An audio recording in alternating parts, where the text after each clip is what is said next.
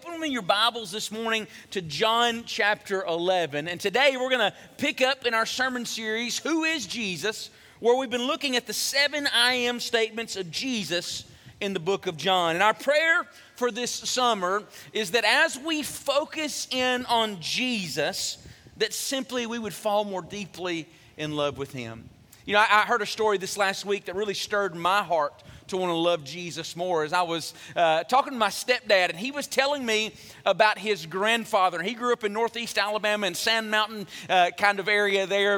And he, his grandfather was known as a man who just deeply loved God and worshiped Him. And he was known to just, just break out into worship and praise wherever he was. In fact, they said it was a regular occurrence while they were uh, working their farm. They, they, they grew cotton there. And it was a regular occurrence that while they were picking cotton, if they were to hear shouting or commotion coming from a hillside, if they made their way over there to see what was going on, is he would find his granddad uh, had dropped his bag full of cotton and had his hands raised and was just praising Jesus and, and, and telling God how good he was. That somewhere along the way, while he was laboring and working, his mind was thinking about the Lord or he was singing unto the Lord, and suddenly, man, he just started having church right there where he is. And friends, my prayer is, is that us at Enon Baptist Church, that we would fall so deeply in love with Jesus this summer is that our worship is not contained simply on Sunday mornings and Wednesday nights, but God does a deep work within us that causes us to break out in praise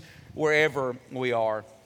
So, this morning, uh, I'm going to ask you to open your Bibles again there, John chapter 11. We're going to look at our text today. We pick up in John 11 just after Jesus tells his disciples that their friend Lazarus, the brother of Mary and Martha, has died, and then he leads his disciples towards Bethany where they lived. And we'll begin reading at verse 17. I'm going to invite everyone, if you're able, to stand with me this morning in reverence to the reading of God's word. If you're unable to stand, then by all means, you feel free to reverence the word of the Lord in your hearts from your seat right there where you are. Verse 17, it says, So when Jesus came, he found that he, speaking of Lazarus, had already been in the tomb four days. Now, Bethany was near Jerusalem, about two miles off, and many of the Jews had come to Martha and Mary to console them concerning their brother. Martha, therefore, when she heard that Jesus was coming, went to meet him, but Mary stayed at the house. Martha then said to Jesus, Lord, if you had been here, my brother would not have died. Even now, I know that whatever you ask of God, God will give you. Jesus said to her, if you want to underline this in your Bibles, your brother will rise again. Martha said to him, I know that he will rise again in the resurrection on the last day. And here's our fifth I am statement in verse 25. Jesus said to her, I am the resurrection and the life. He who believes in me will live even if he dies. And everyone who lives and believes in me will never die. Do you believe this? And she said, Yes, Lord. I believe that you are the Christ, the Son of God, even he who comes into the world. Now, we're going to skip over verses 28 through 37, but essentially, Martha calls her sister Mary. Mary comes, and Jesus basically has the same conversation with Mary, and then they begin to make their way to the tomb where Lazarus is buried at Jesus' request. So, pick up in our text in verse 38. So Jesus, again, being deeply moved within, came to the tomb. Now it was a cave, a stone was lying against it. And Jesus said, Remove the stone.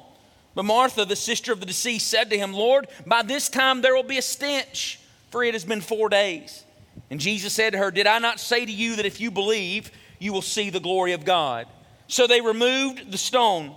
Then Jesus raised his eyes and said, Father, I thank you that you have heard me. I knew that you always hear me, but because of the people standing around, I said it, so they may believe that you sent me. And when he'd said these things, he cried out with a loud voice, Lazarus, come forth. The man who had died then came forth, bound hand and foot with wrappings, and his face was wrapped around with a cloth. And Jesus said to them, Unbind him and let him go. Let's pray. Father, I ask in Jesus' name. Lord, often we have so little faith.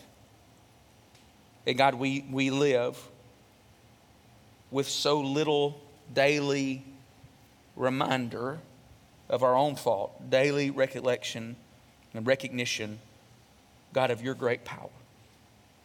And So, Lord, this morning, I pray God, would you remind us of your power? And God, I, I believe that today you are the resurrection and the life. God, I pray that even this morning, that you would raise to life for your name and glory. In Jesus' name, amen. You may be seated. Wow. I could not love this narrative anymore. If there, there are passages that preachers love to preach, and I assure you, this is one of them. Jesus, in just three words, Lazarus come forth, speaks, and God undo, undoes death and the grave. I heard a pastor say one time in preaching this that if Jesus had not been specific, if he had just said, Come forth, because he was the Son of God, that every grave that had ever been buried is that they would have immediately come forth because he had the ability to call everyone who was dead back to life. But he said, Lazarus, come forth. There's so much we can look at in this narrative today. But today I want our main focus to be there in verse 25, which is our fifth I am statement, where Jesus says, I am the resurrection and the life. He who believes in me will live even if he dies. Now, when I think about the resurrection, I always immediately go to Easter. That's obviously the greatest story of the resurrection we know. But my second story that I always think about and think about the resurrection is I think about Miss Eula Chambliss. She was a lady in her 90s and she was a member of the first church that I pastored. Now, I know some of you are like, hey, she didn't raise from the dead. Let me just say that right there on the front end. But she was our prayer coordinator at our church. And so basically, everybody who had any prayer request, anything that was going on, you called Miss Eula, or Miss Eula rather would call you, and then you would tell her your request, and then Miss Eula would then pass that on to the church and would pretty much demand that it go out on our phone tree. How many of you remember phone trees at churches or whatever? Yeah, they were ever, that, that, it was a great-hearted thing, but organizationally it could be a nightmare sometimes. But anyway, so basically, you would record a message and you would put it into the computer, and it was hooked up to the phone, and then it would call call everybody on your church roll and record and play this message. Well, Miss Eula was in her 90s. And so she didn't always get the details correct. And, and sometimes she would even embellish it a little bit just to make sure people had, you know, the, the right prayer request. Well, she called us one day to tell us that Mr. Neal, a man in our church, he had been sick, we've been praying for him, that he had passed away. So our church secretary gets on the phone tree, let, sends it out that Mr. Neil has passed away, and it starts running. It's running for about an hour. And then I, I, hear the phone ring again, and I hear my church secretary in there, Miss Tammy. Uh, she was laughing and apologizing at the same time. And when she got off the phone, I stepped into her office. I said, Miss Tammy, what is going on? And she said, Well, Brother Zac, if you were ever going to preach on the resurrection, this would be a good Sunday because that was Mr. Neil calling to tell us that he is still with us. Now, that was funny. Him showing up at Sunday school the next week was even funnier. The reality is, is for us today to be able to understand what it means for Jesus to be the resurrection and the life. We need to know what that means. The word resurrection in the Greek is anastasis, which just means to rise up. The word in the Greek life is zoe, which means to be physically alive, but it also can speak to a spiritual life. Jesus saying here that I am the one who can raise people up, and he's saying I am the one who can give people life. Now, the question we've been asking during this whole series is, is what do these statements mean to us? Jesus is communicating promises to us who would believe. Every one of these, every one of these I am statements are invitational. He's basically saying, This is why you should follow me. This is why you should believe in me. But belief was essential there. But we've got to ask the question what is Jesus being the resurrection and the life? What does that mean to us today? Well, in fact, Jesus references three different ways and three different settings in which he is the resurrection and the life in this passage. And so that's going to be our focus this morning. So if you're keeping notes today, first, Jesus being the resurrection and the life is first a promise of a bodily resurrection to those who believe in him. Now, bodily resurrection is essentially what we're seeing here with Lazarus. It's when a person is dead, they have died physically, but then their body comes back to life. Now, this was obviously a miracle that defied logic in Jesus' day, and it's a miracle in our day today. Virtually everyone in the world knows that once a person has died, and their bodies are rightly discarded in whatever humble and ceremonial way that we choose, that that body is gone, eventually to be taken back up by the earth from which we came. In fact, this is what the Lord spoke to Adam in Genesis 3:19 after sin and entered the world. It says, "For dust you are dust, and to the dust you shall return." I think about that passage several years ago. Uh, I was pastoring in Arkansas, and I had the, the sweet, uh, a, a, sweet grandmother and granddaughter who were at church every Sunday. The granddaughter was a teacher. The grandmother uh, was in her late 80s, and they were some sweet African American ladies. And so one of uh, our community was very biracial, so our church was uh, very multiracial. And so one of the uh, one, the daughter in between this grandmother and this granddaughter had passed away, and she lived in South Arkansas, and they asked me to have a part of that funeral.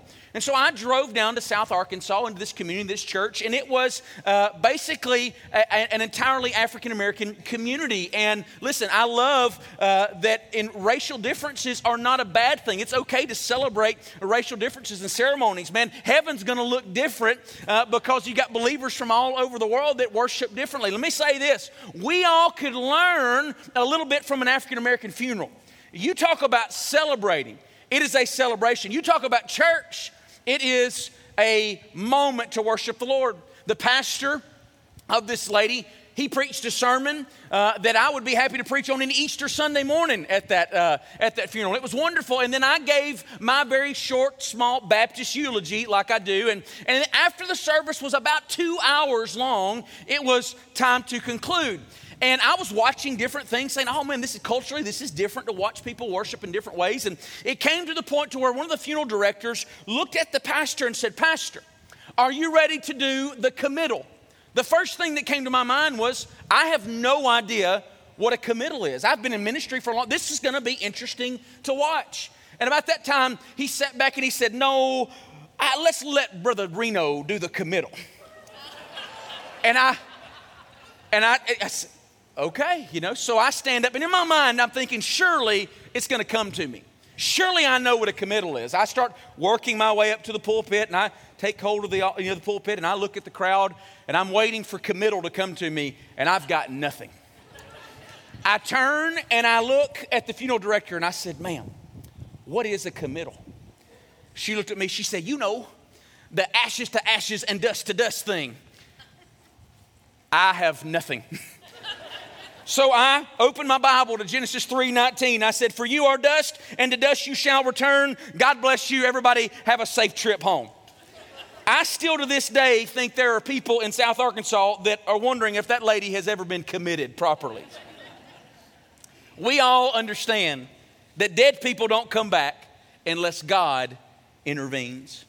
The Bible shows us 10 instances that are recorded in Scripture where God brought people back to life. Lazarus was one of those 10. So, one of those 10. So, clearly, bodily resurrection is something that was unusual for God to do, even among supernatural things. However, the Bible does speak of a day when everyone who are followers of Jesus, we will be resurrected bodily at the end of all things after we have died. In fact, this is what Martha is referring to in John 11 24 when Jesus tells her, Your brother will rise again. And she says, I know that he will rise again in the resurrection on the last day. Say, when Jesus hears Martha speak about the resurrection on the last day, he then responds to her saying, I am the resurrection and the life.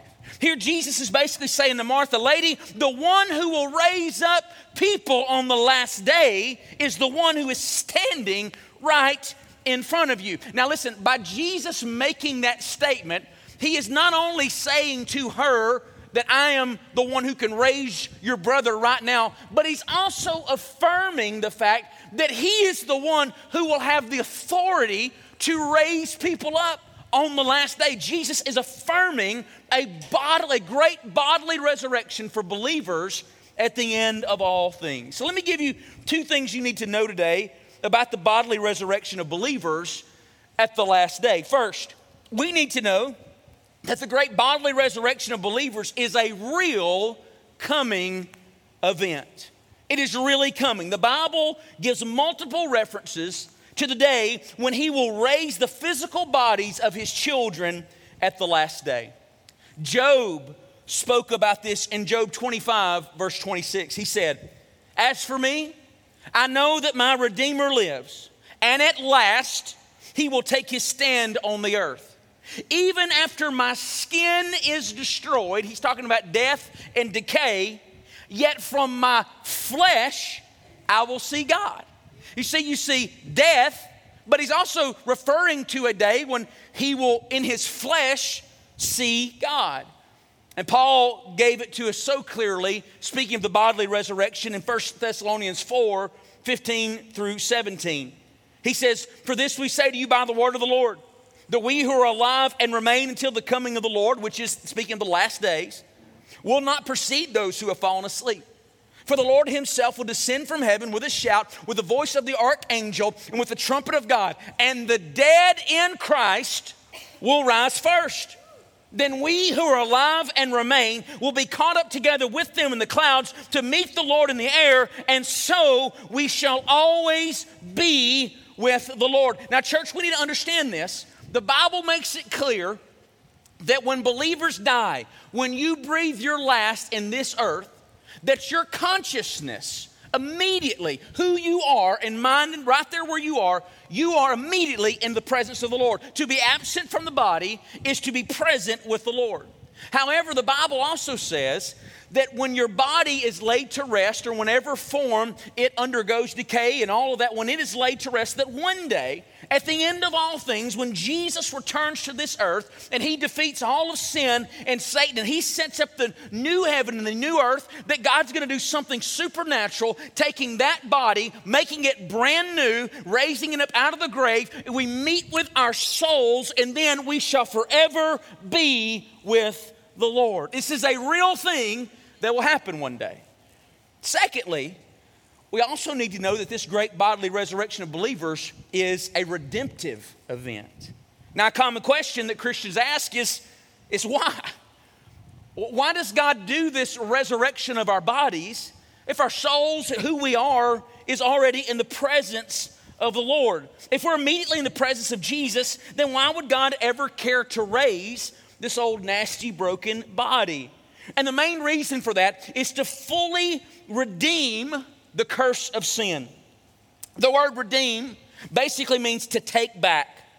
The Bible makes it clear that all sickness, struggle, and even death were not part of God's original design, but they are all the results of sin and Satan. However, when Jesus returns to this earth and sets up his new kingdom, and all sin and Satan is uh, Satan is defeated and judged, and all sin is removed, and he makes all things new, everything will be redeemed. And as I heard one pastor say in that moment, God's not even going to leave this old dead body in the ground as a memory of a former broken world.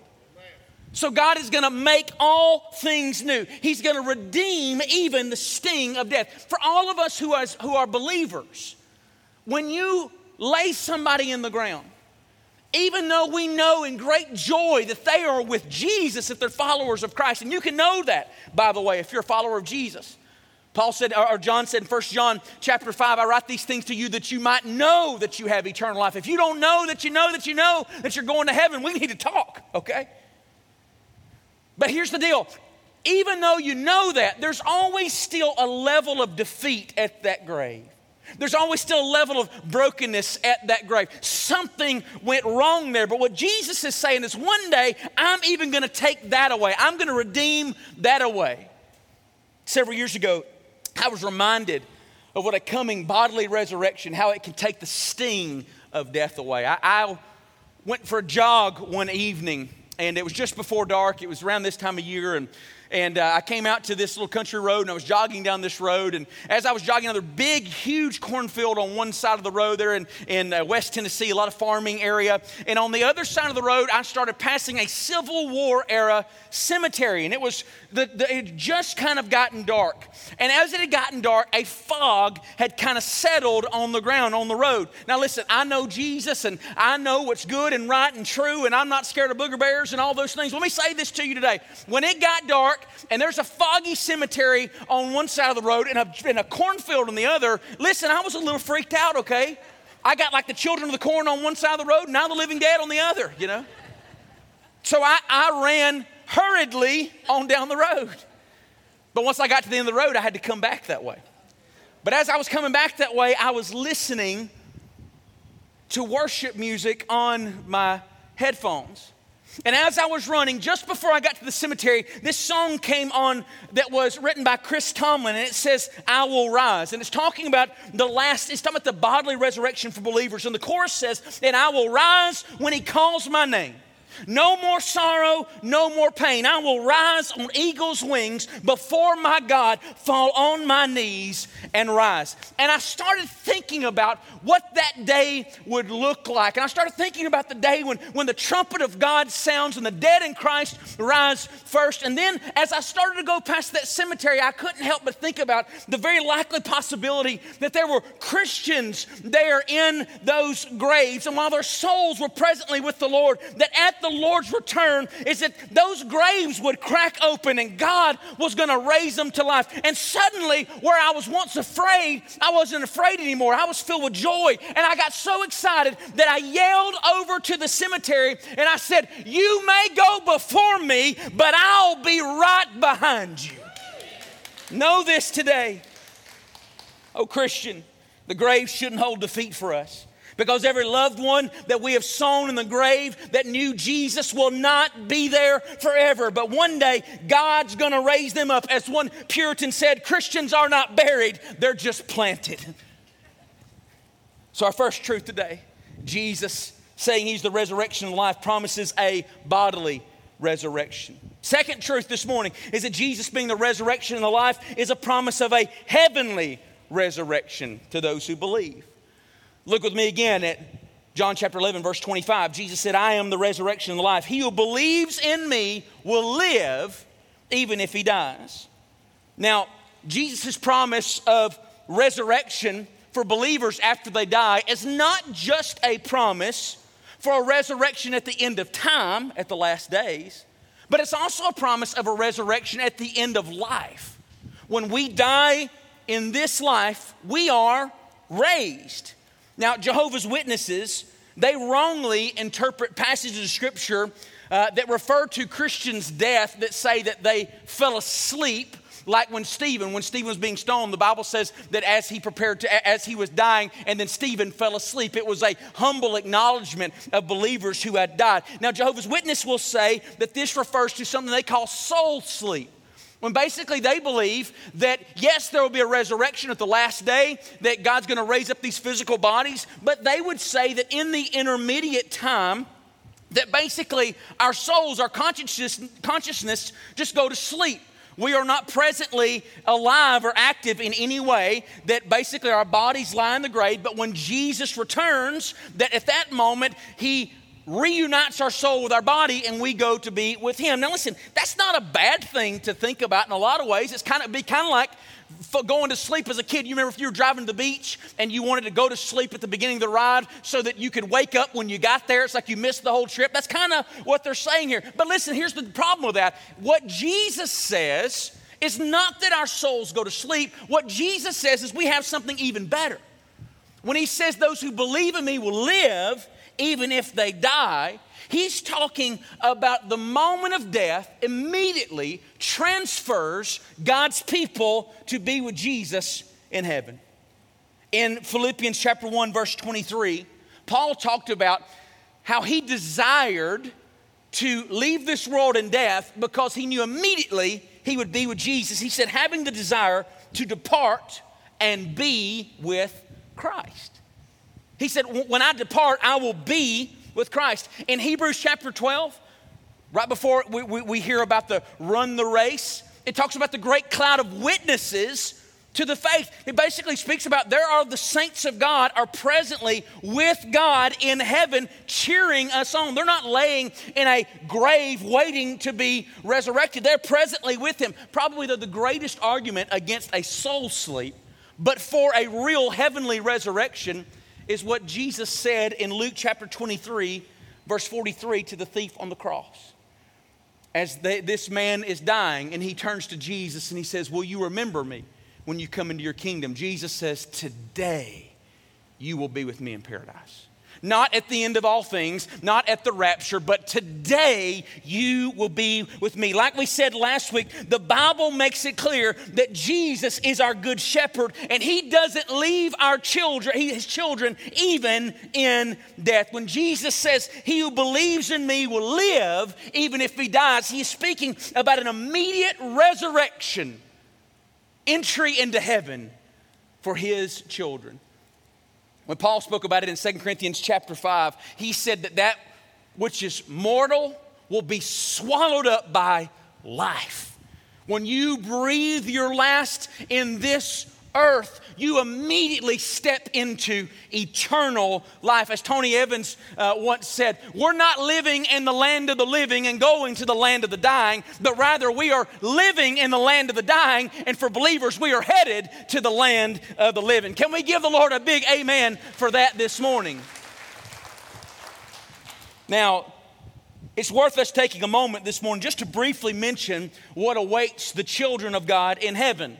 Now, much of what awaits God's children in heaven is a mystery according to Scripture. And I think that's just in the character of God because every good father wants to surprise his children. But there are a few things that we do know from Scripture about heaven. First off, let me tell you what we know will not be in heaven. We know that without a fleshly broken body that there will be no sickness or pain in heaven. Praise God, there'll be no more surgeries, no more medicines, no more Advil or Tylenol, no more depression or anxiety, uh, no more cholesterol medicine, and none of those things. No more cancer. Can I get an amen to that this morning? We also know with, without any level of the authority of Satan, there will be no more sin or temptation in heaven. No more walking in on Sunday morning wishing you had done better the week before. All that will be gone we know that at some level there'll be no more emotional pain or turmoil of the past because all of that will be gone because the Bible says that there's no weeping in heaven. This means all the shame of your past. This means all of your failures. This means all of your hurts and disappointments will be gone. These are just a few things that will not be in heaven. And in my sanctified imagination, I, I just believe that also there will not be any mosquitoes in heaven. But secondly, let me tell you what will be in heaven. We know that the former saints of God will be there. When he talks about the great cloud of witnesses to the faith. Friends, let me tell you something. There's a great reunion day that is coming. For everyone we said goodbye in this world, you will see again for those who know Jesus. We know that there are rewards and inheritance that is going to take place in heaven. There are crowns that Jesus will give to his children for all the efforts that we have done for his name and glory. We know that in heaven there will be blessings of knowledge and beauty and joy that we never knew that we never knew. And yes, the Bible says there will be food in heaven. Unlike anything else we have ever experienced. And I hate to say it, it's going to be better than anything that your mama ever made at the wedding supper of the Lamb. But of all the things, that are in heaven, as great as they are, the greatest gift that awaits his children in heaven is Jesus, our Savior.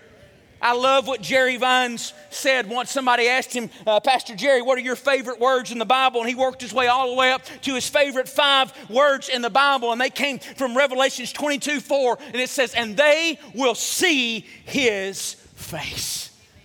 One day we will see our Savior. Friends, I want to ask you today do you know that you are bound for heaven?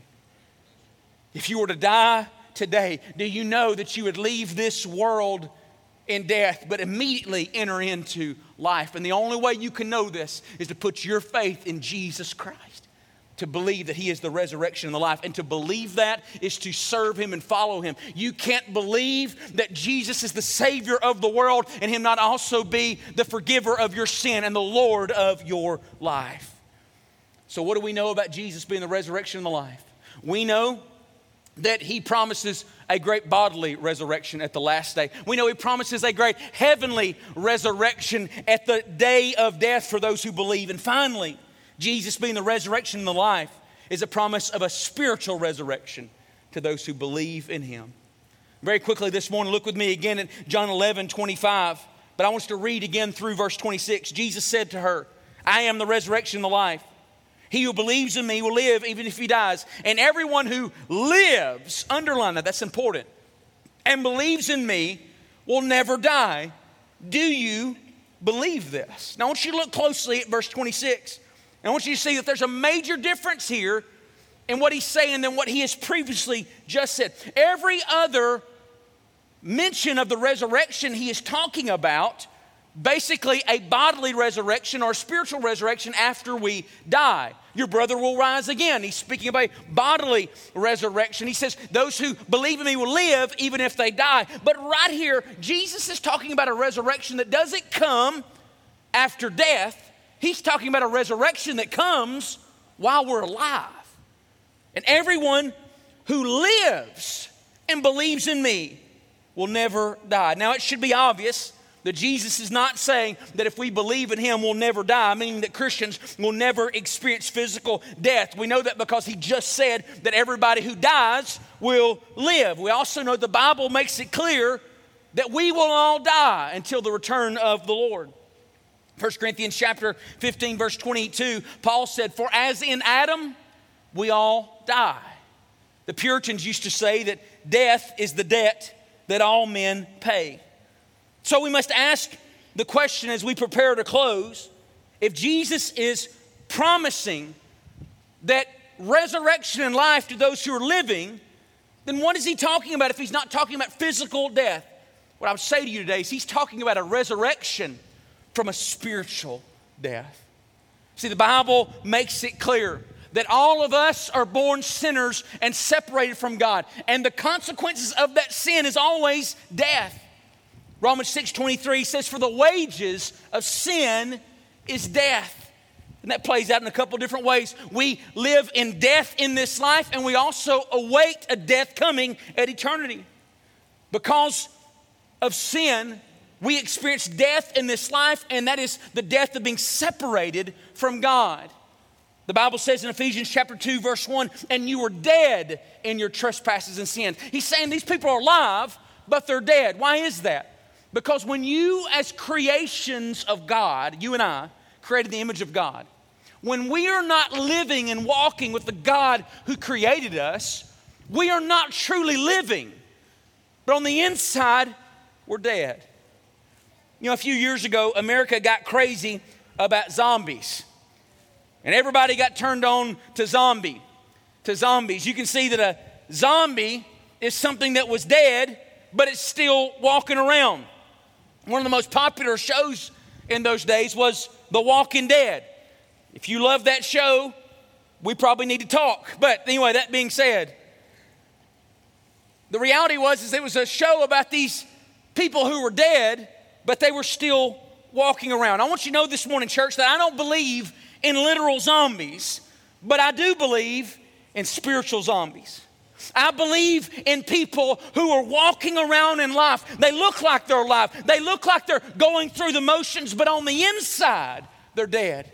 Is what Jesus said to the Pharisees that they were like whitewashed tombs, and on the outside they looked clean, but on the inside they are full of dead men's bones. You know, one thing that you can tell about a zombie is you always know what a zombie looks like. You see him coming, dead things walking around, you can recognize them. I want you to know something this morning you can spot zombies. You can spot people who are spiritually dead on the inside.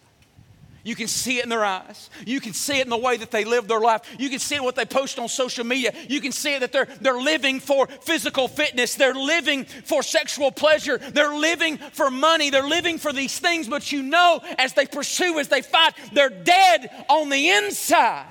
And why is that? Because if you don't have Jesus, you have nothing. And sadly, that death also goes into a death in eternity. The Bible makes it clear that in the life to come, our sin brings the death of being under the wrath of God. But however, in this passage, to those who live, Jesus says he will never die meaning that he will never die under God's wrath, under hell, under his judgment. But he's also saying, in this life, you may physically die, but you will spiritually live. Jesus gives this promise today that he can rescue us from spiritual death, saying, Everyone who lives and believes in me will never die. You know what the Bible calls it for somebody to who is dead to come back to life? Calls it being born again.